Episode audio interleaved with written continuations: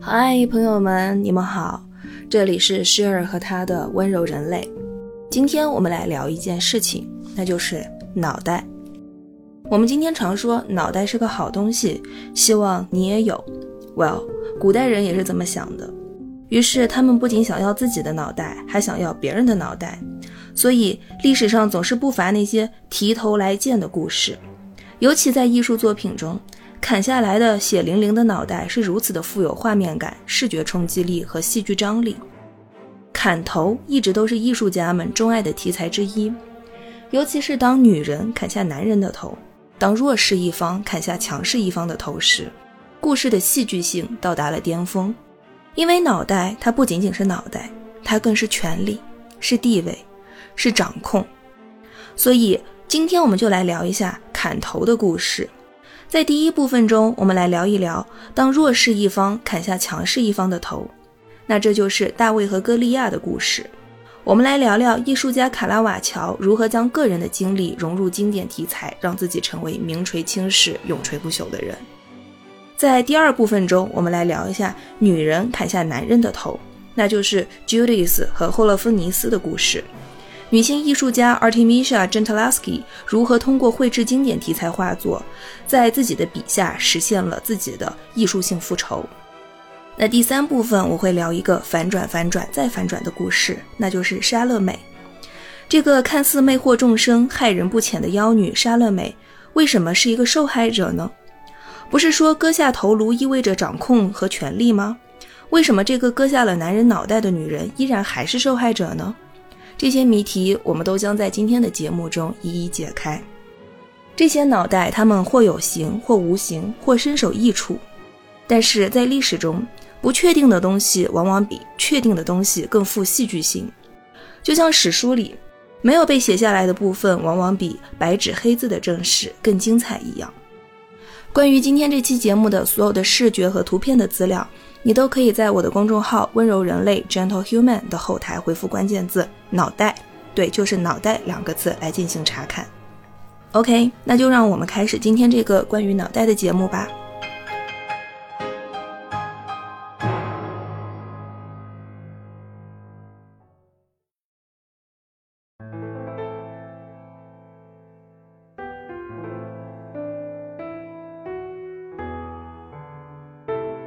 手上提着脑袋的绘画作品普遍集中在以下三大主题：大卫与歌利亚、莎乐美与圣约翰，还有 Judith 和霍勒芬尼斯。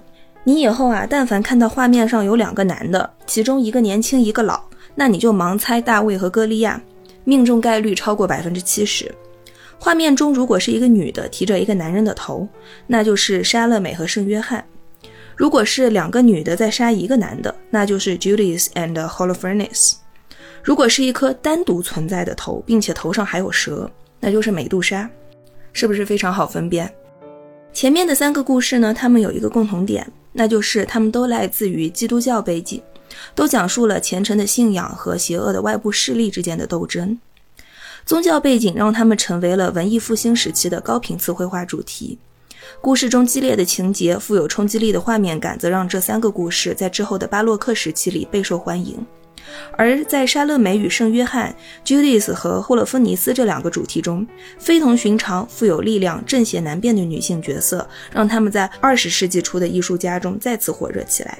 其实，不仅仅是艺术家，剧作家们也非常热衷于为他们创作。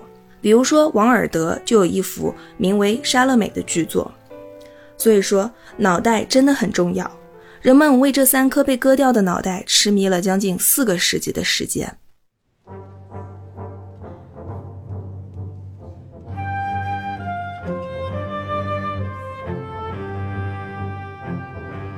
关于大卫和歌利亚的故事是这样的：在旧约圣经中，以色列人曾经遭到攻击，侵略的一方有一个大力士叫做歌利亚。传说歌利亚身高两米以上，整个人壮得像一堵墙，一拳能打死三个以色列的士兵。后来以色列方面悬赏重金，他们说能杀死歌利亚的人必有重赏。于是放羊少年大卫就上场了。当时大家都觉得大卫疯了。你一个从来没有受过军事训练、又矮又小的放羊娃，怎么可能可以赢过大力士呢？在故事的版本中，大卫用石头砸中了歌利亚的头部，歌利亚应声倒地死了。在圣经的版本中，大卫动手前说了很多台词，他说：“今日耶和华将你交到我手里，所以我必须杀了你。”巴拉巴拉巴拉巴拉等等一大堆。然后呢，就因为他非常虔诚的信仰上帝，所以他以小博大，成功杀死了身形数倍于他的歌利亚。后来这个故事就被当作是虔诚信仰和勇敢机智之间有必然联系的论证过程。大卫和歌利亚 （David and Goliath） 也成为了英文中的惯用短语，常常被用来形容以小博大。比如说，两家体量完全不对等的公司对簿公堂，新闻报道就会说这是一场 David and Goliath 的战争。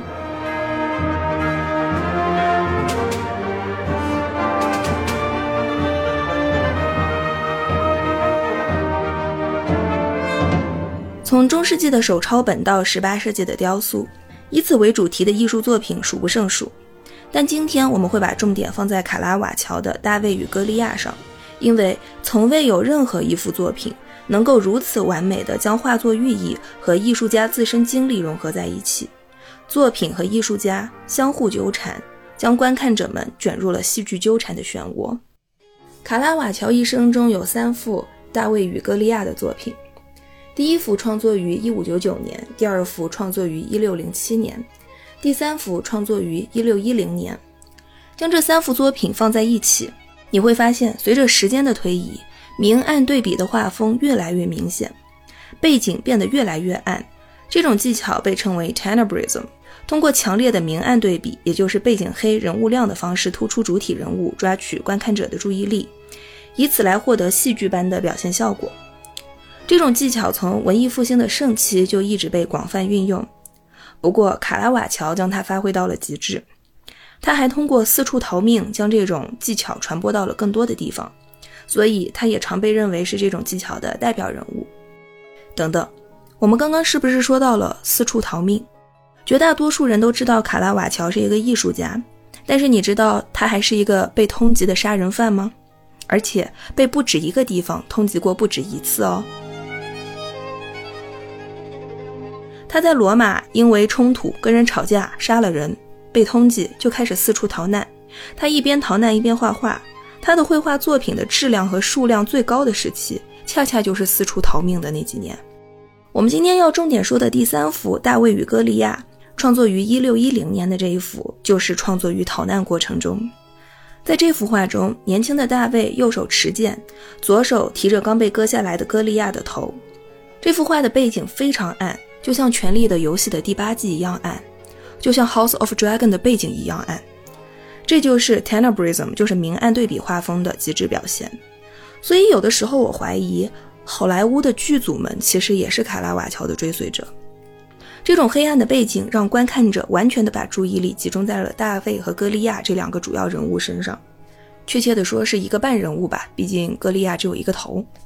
在这幅画中，大卫年轻白皙，裸露着瘦削但是有肌肉的上半身。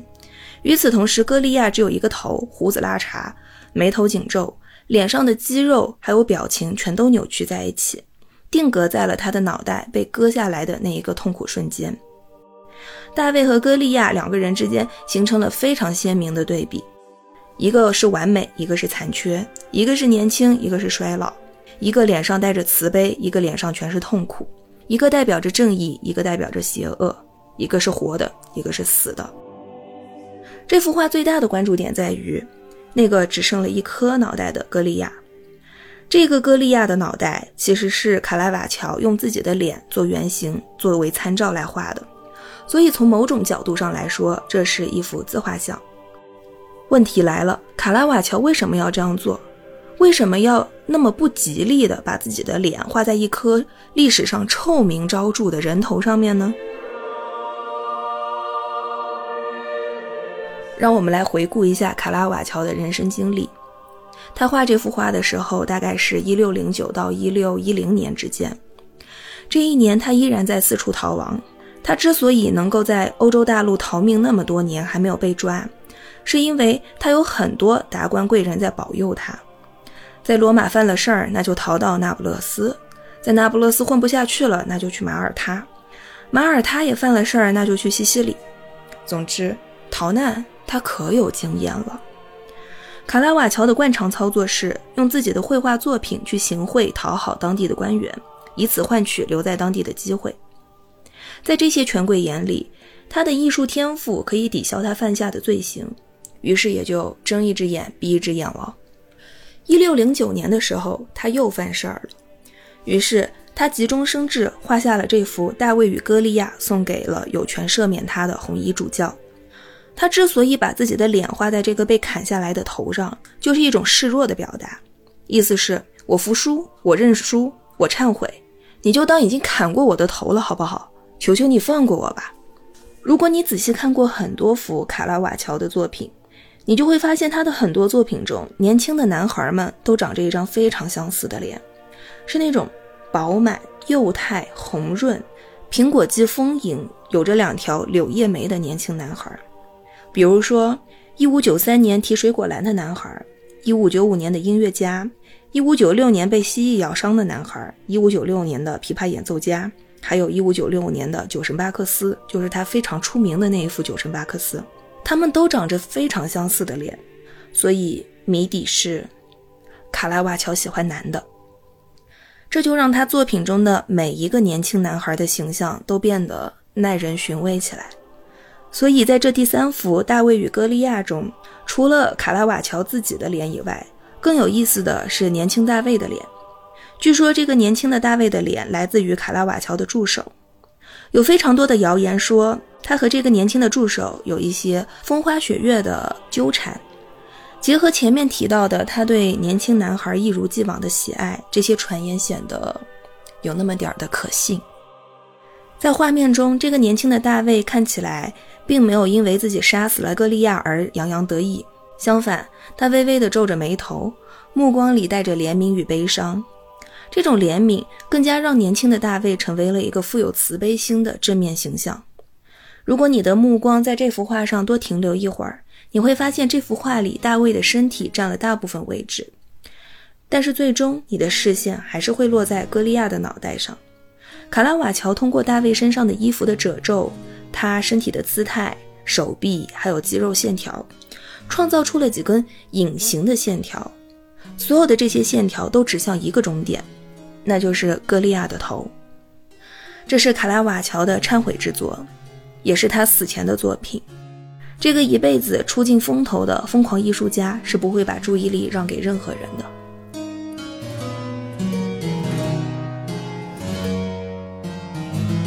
让这幅画备受关注的不仅仅是那颗被作为自画像的脑袋，更是艺术家把自己的个人经历融入了神圣的宗教主题中，让自己的人生经历超越了单纯的个人体验，融入了宗教中永恒的关于正义和邪恶的话题，通过自己的画笔来实现了名垂青史。同时，他也在这幅画中完成了绘画主题与自己的真实人生中暴力与暴力之间的双重呼应。非常讽刺的是，这幅向红衣主教求饶的画完成后的第二年，卡拉瓦乔就死了，享年三十九岁。他并非死于法律的制裁，而是死于和人决斗后伤口感染后的高烧。二零一八年，医学期刊《柳叶刀》上的一篇文章称，卡拉瓦乔极有可能就是死于金黄色葡萄球菌败血症，他的传奇一生就此终结。但是因为他的逃难而得以四处传播的绘画风格，却在欧洲大陆上得以存续。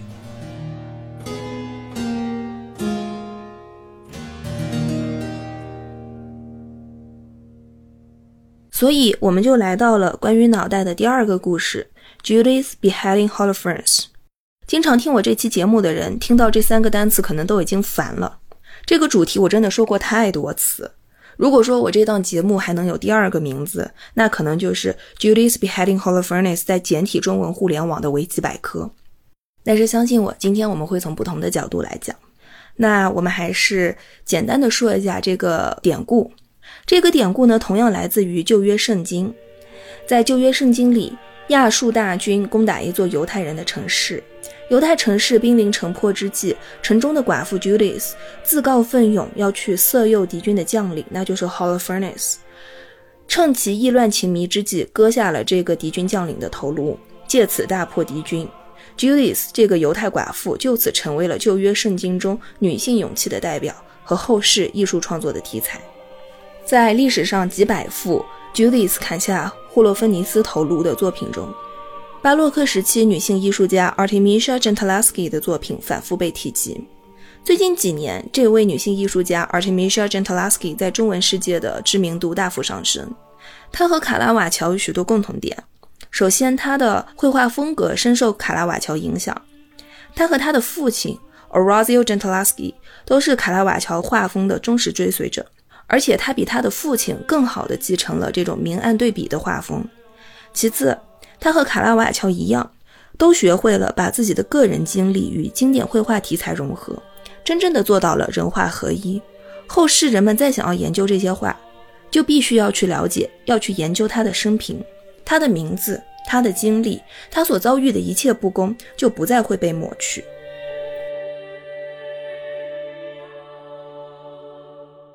在 Artemisia Gentileschi 十八岁时，他被自己的绘画老师塔西性侵犯，事后他将塔西告上法庭，虽然赢得了庭审。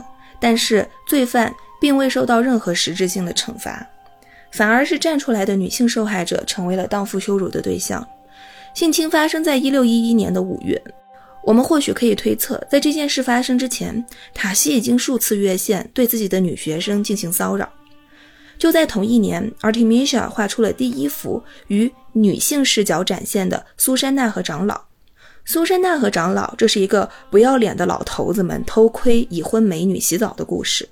在过往男性画家的视角中，苏珊娜对被偷窥这件事情完全没有抵触，不仅不抵触，还忙着展示自己的美好肉体。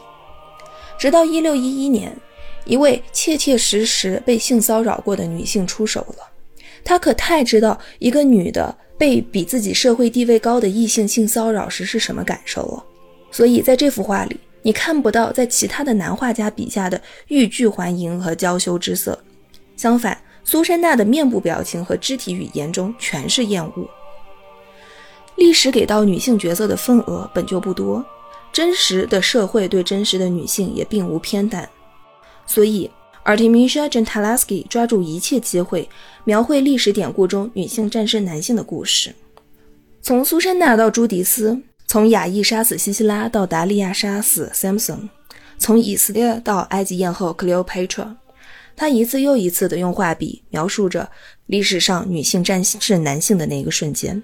在过往男性艺术家的 Judith 的主题作品中，那个手刃敌军的女英雄 Judith 往往是美艳动人的，让人不禁怀疑他弱不禁风的身子是怎么割下一个孔武有力的男人的脑袋的。但是。Artemisia Gentileschi 的 Judith 是不一样的。他一生中绘制过七幅不同版本的 Judith 割下 Holofernes 头颅的作品，每一幅里的 Judith 都是强壮有力的。别人只关心女人美不美，但是只有女人关心自己强不强，因为只有强有力的女人，才能在最不堪的事情发生时，自己保护自己，才能自己动手为自己复仇。所以。你会看到 Artemisia Gentileschi 笔下的 Judith 有着肌肉线条清晰的手臂，她手臂上的肌肉线条和脉络随着割下头颅的动作而更加明显。在塔西的强奸案发生后的第二年，1612年，Artemisia 画出了她的第一幅 Judith 割下 Holofernes 头颅的作品。在这幅画中，Judith 左手摁住男人的头，右手持剑。手臂上的肌肉线条清晰。后来，这个主题的作品也成为了贯穿他一生的创作主题。这个左手按住头、右手持剑的姿势，也成为了他女性复仇题材作品中的经典姿势。同样的姿势，我们还可以在雅意杀死西西拉中看到。从强奸案发生后，他在绘画中的选题方向就发生了转变。据我的不完全统计。他画过至少十八幅与女性复仇或者是女性处境相关的题材。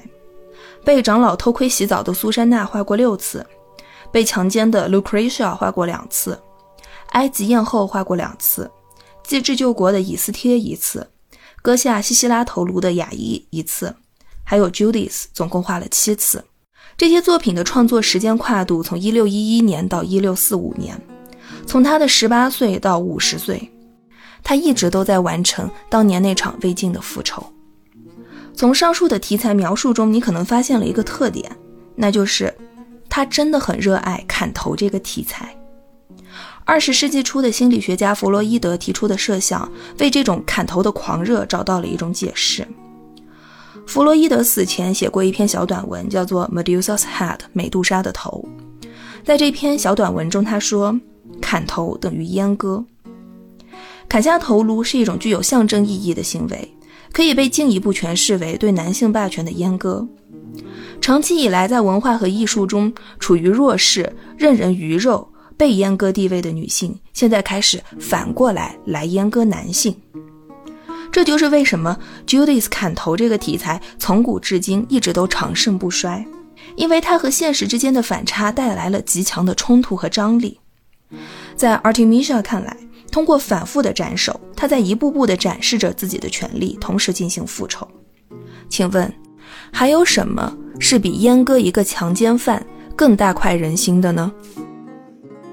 很多男性艺术家在描绘 Judith 这个题材时，都会避免非常直给的血腥场面，但是 Artemisia 从不避讳。我甚至怀疑他非常热衷、非常享受绘制那种女人手里提着血淋淋的男人的头颅的场面，因为提着头颅代表着一种权利，一种你掌握了、掌控了那颗头颅的前主人的权利，而这种权利恰恰是女性一直以来都被剥夺的。所以，当他们有机会的时候，他们会抓住一切的机会来进行补偿。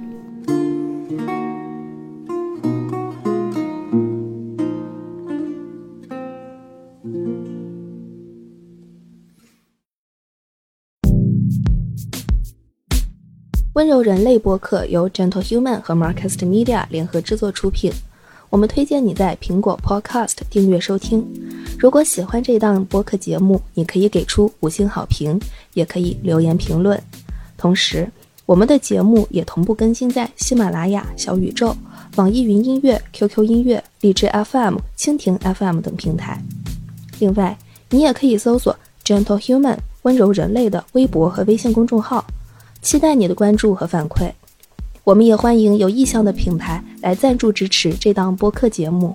合作联系可发送邮件至 hello at marcastmedia dot com。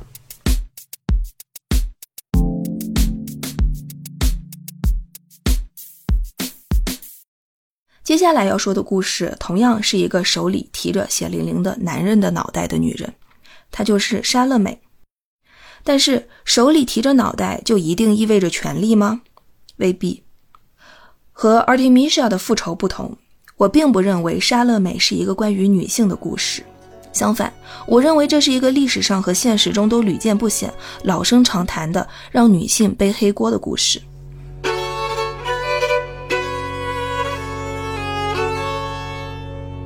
故事呢是这样的：耶稣的门徒约翰。在西律王的地盘上四处传教，颇得人心。西律王非常忌惮他的影响力，想除之而后快。一次在宴席上，西律王的妓女莎乐美跳了一支舞，这支舞非常美，西律王很高兴，就问他要什么赏赐。在得到母亲希罗底的授意后，莎乐美说：“我要约翰的头。”这个回答正中西律王的下怀，于是他便表现出一副。哎呀，我答应了莎乐美呢，我不得不信守承诺呀的样子，去杀了约翰。事实上，西律王处死约翰本就是一场政治事件，莎乐美只不过是被用来借刀杀人的那把刀。早在莎乐美为西律王跳舞之前，他就已经因为忌惮约翰四处传教所带来的影响力而把约翰逮捕入狱了。如果没有事先将其逮捕入狱，砍头哪有那么方便？才跳完舞，说：“哎呀，我要约翰的头。”五分钟后，约翰的头就来了。这怎么可能？在这个故事里，真正和约翰有利益冲突的人是西律王，真正想要他死的人是西律王，而直接受益的人是王后希罗底。但是最后这两个人都成功的隐身，留下了莎乐美，一个事发时据说只有十二岁的小姑娘，成为了所谓的恶女，背负历史的骂名。后来的人们也十分喜欢这个违和的搭配。你想象一下，一个年轻貌美的少女割下了圣洁的基督徒的脑袋，这样的强对比、冲击力和画面感，简直就是天赐的艺术创作题材。所以渐渐的，美少女莎乐美和约翰的脑袋就成为了绘画中的固定搭配。而事件的真正的受益者西律王再次隐身，这个剧情听起来和我们中国历史上的许多所谓红颜祸水的故事十分相似。平时嘛，不许女人读书识字，不许她们干涉朝政，出了事，亡国灭种、战乱饥荒、政变，都是因为女人。打了败仗还要送女人出去和亲。完了还要因为政治失败做替罪羊，而真正祸国殃民的败类们，恰恰都隐身在了正史中，去成为所谓的朝廷重臣。所以说，莎乐美手里捧着的那颗头颅，并不是她的战利品，她手里捧着的是不公平的制度赋予女性美貌的枷锁。十九世纪之前，关于莎乐美的绘画作品中，她都被描绘成了一个身着华服。美貌出众的人，约翰的头颅被盛在盘子里，由仆人捧着献上来给他。在卡拉瓦乔的两幅作品中，莎乐美微微地把头偏向一侧，显示出她对这种血腥一幕的抵触心理；而在老克拉纳赫的两幅莎乐美作品中，她直接自己亲手捧着装着约翰脑袋的盘子，脸上露出一种类似于得意和轻蔑的表情。固然历史故事必有其必然结局，但画家的个人爱好也是翻云覆雨手。在卡拉瓦乔的作品中有很多的人物，其中有莎乐美、刽子手、仆人，还有约翰的头。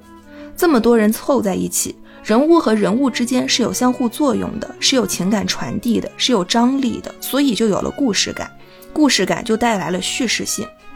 尤其是不同人物的感情表达，塑造出了他们对此事的态度，反映出了他们的价值取向和人物性格，于是一个故事就这样形成了。但是在老克拉纳赫的画面里，只有一个孤零零的莎乐美捧着一个孤零零的约翰的头，除此之外别无他物，没有任何的背景信息来辅助观看者去理解这个画面的叙事。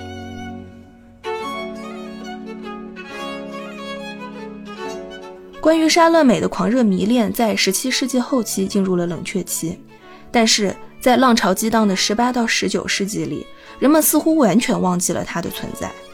直到十九世纪下半叶，这个充满了迷惑、妖媚、正邪难辨的女性形象，再次成为了剧作家和象征主义艺术家们的宠儿。十九世纪的文艺青年们格外喜欢过去的竞技主题。越是过去忌讳的，越是过去禁止讨论的，越是他们当时的心头爱。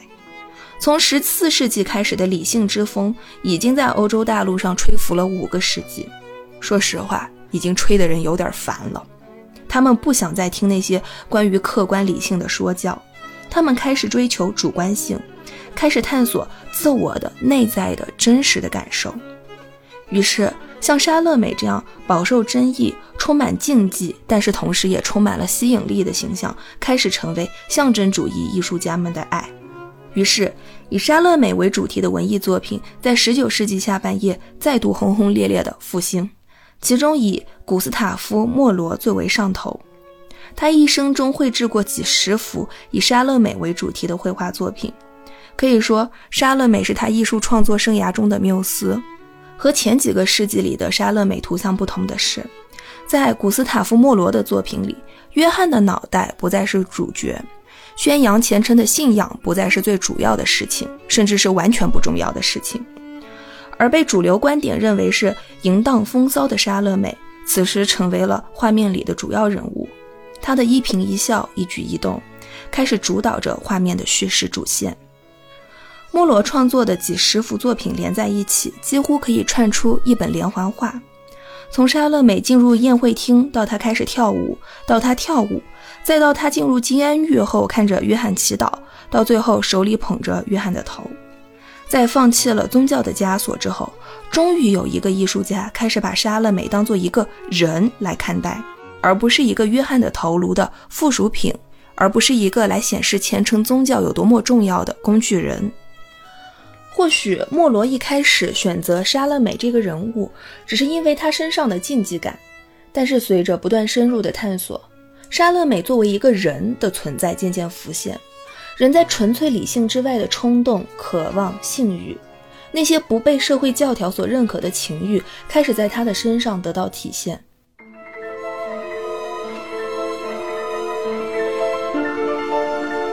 对莎乐美这一充满了禁忌和情欲的形象的非理性崇拜，不只限于绘画领域。王尔德以她为原型创作过一个同名剧本，就叫《莎乐美》，但是在这个剧本中。故事出现了惊人的逆转，在这个故事里，莎乐美爱上了被关在监狱里的约翰，她三番五次地要求约翰吻她，被拒绝后恼羞成怒，恼羞成怒的莎乐美这才向西律王索要约翰的脑袋，得到脑袋之后，她疯狂地亲吻这个被砍下的头颅，这一举动惹怒了他的继父，也就是西律王，于是西律王随后处死了莎乐美。说实话，王尔德的这个故事让我五味杂陈，感受十分矛盾。一方面，他通过非常非常小的两个细节，完全改写了这个被传颂几千年的故事。在他的新的故事里，他赋予了莎乐美主观能动性。在这个故事里，他取代了自己的母亲，甚至取代了西律王，成为了那个真正想要约翰向上人头的人，而不是一颗被操纵的政治棋子。同时，他还以一个少女的身份爱上了一个男人，强烈的要求他亲吻自己，这是掌握了情欲的主动权。这对当时的社会来说是非常挑战的，所以这也导致了他这出戏剧作品中莎乐美的一个必然的结局，那就是莎乐美必须死。因为莎乐美她作为一个未婚的女孩，那她就应该是一个天真无瑕的处女。竟然拥有了自己的情欲，并且在情欲的驱使下主动索吻，并且害死了约翰。这是什么？这是淫荡。当时的大众和主流观点还没有开放到可以接受一个如此淫荡的女性形象。而在历史上，淫荡的女性只能有一个结局，那就是必须死，必须被合法的处死。仿佛只有这样，大众无聊的道德观念才能够得以伸张。正是因为有了王尔德把他写死的这个结局，我们才得以看到难得的一幅莎乐美之死的画。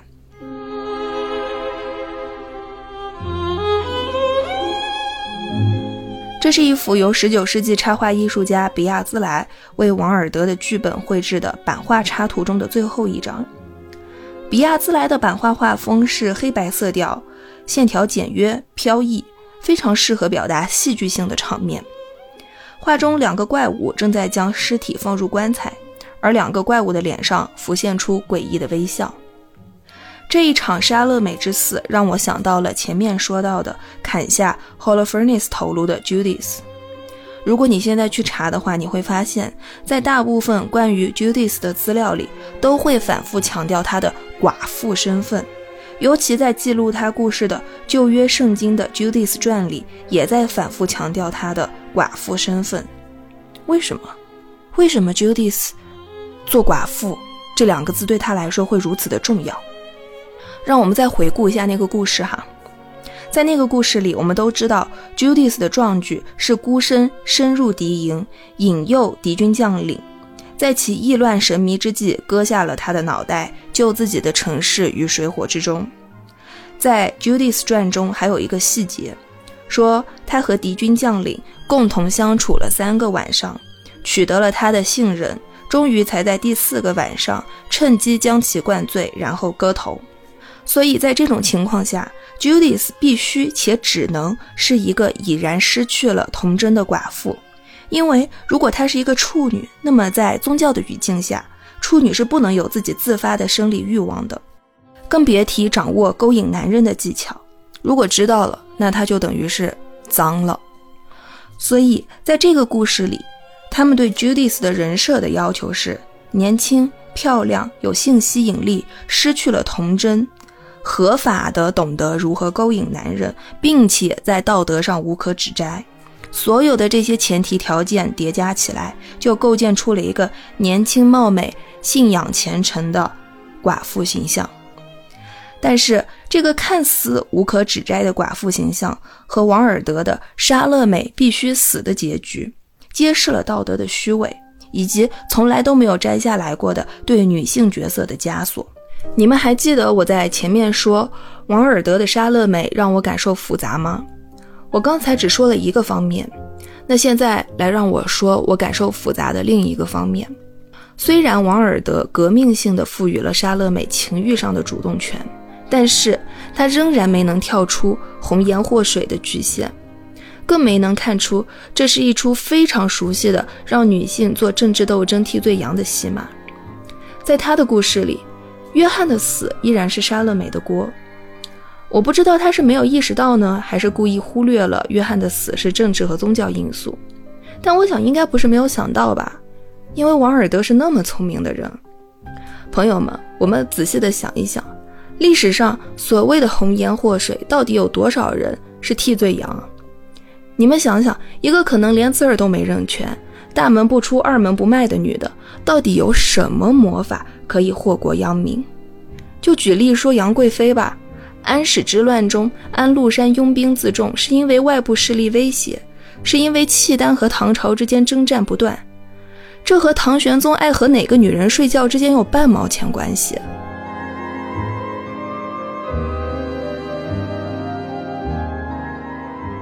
这就是今天关于砍头的三个故事中后两个故事一直让我感到不可理喻的地方。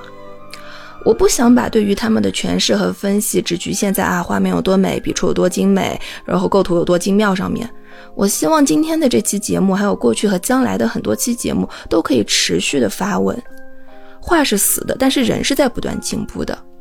女人得到男人的头颅，或者说弱势一方获得强势一方的头颅，是为了获得这颗头颅所代表的权利。但是力的作用是相互的。你无法在一个敌视你的游戏里成为赢家，你无法在一个不公平的游戏里去试图公平的竞争。你要拥有自己的游戏，因为如果你不断的用砍下这颗头来证明自己的力量，那么你仍然在被这颗砍下来的头所定义。所以，从一些角度上来说，只有抛开这些头颅，我们才能重新定义自己。今天关于脑袋的故事就到这里。脑袋确实是个好东西，希望我们都能有，有一个属于自己的就够了。别人的头就让他们留着吧。我是诗儿，我们下期再见。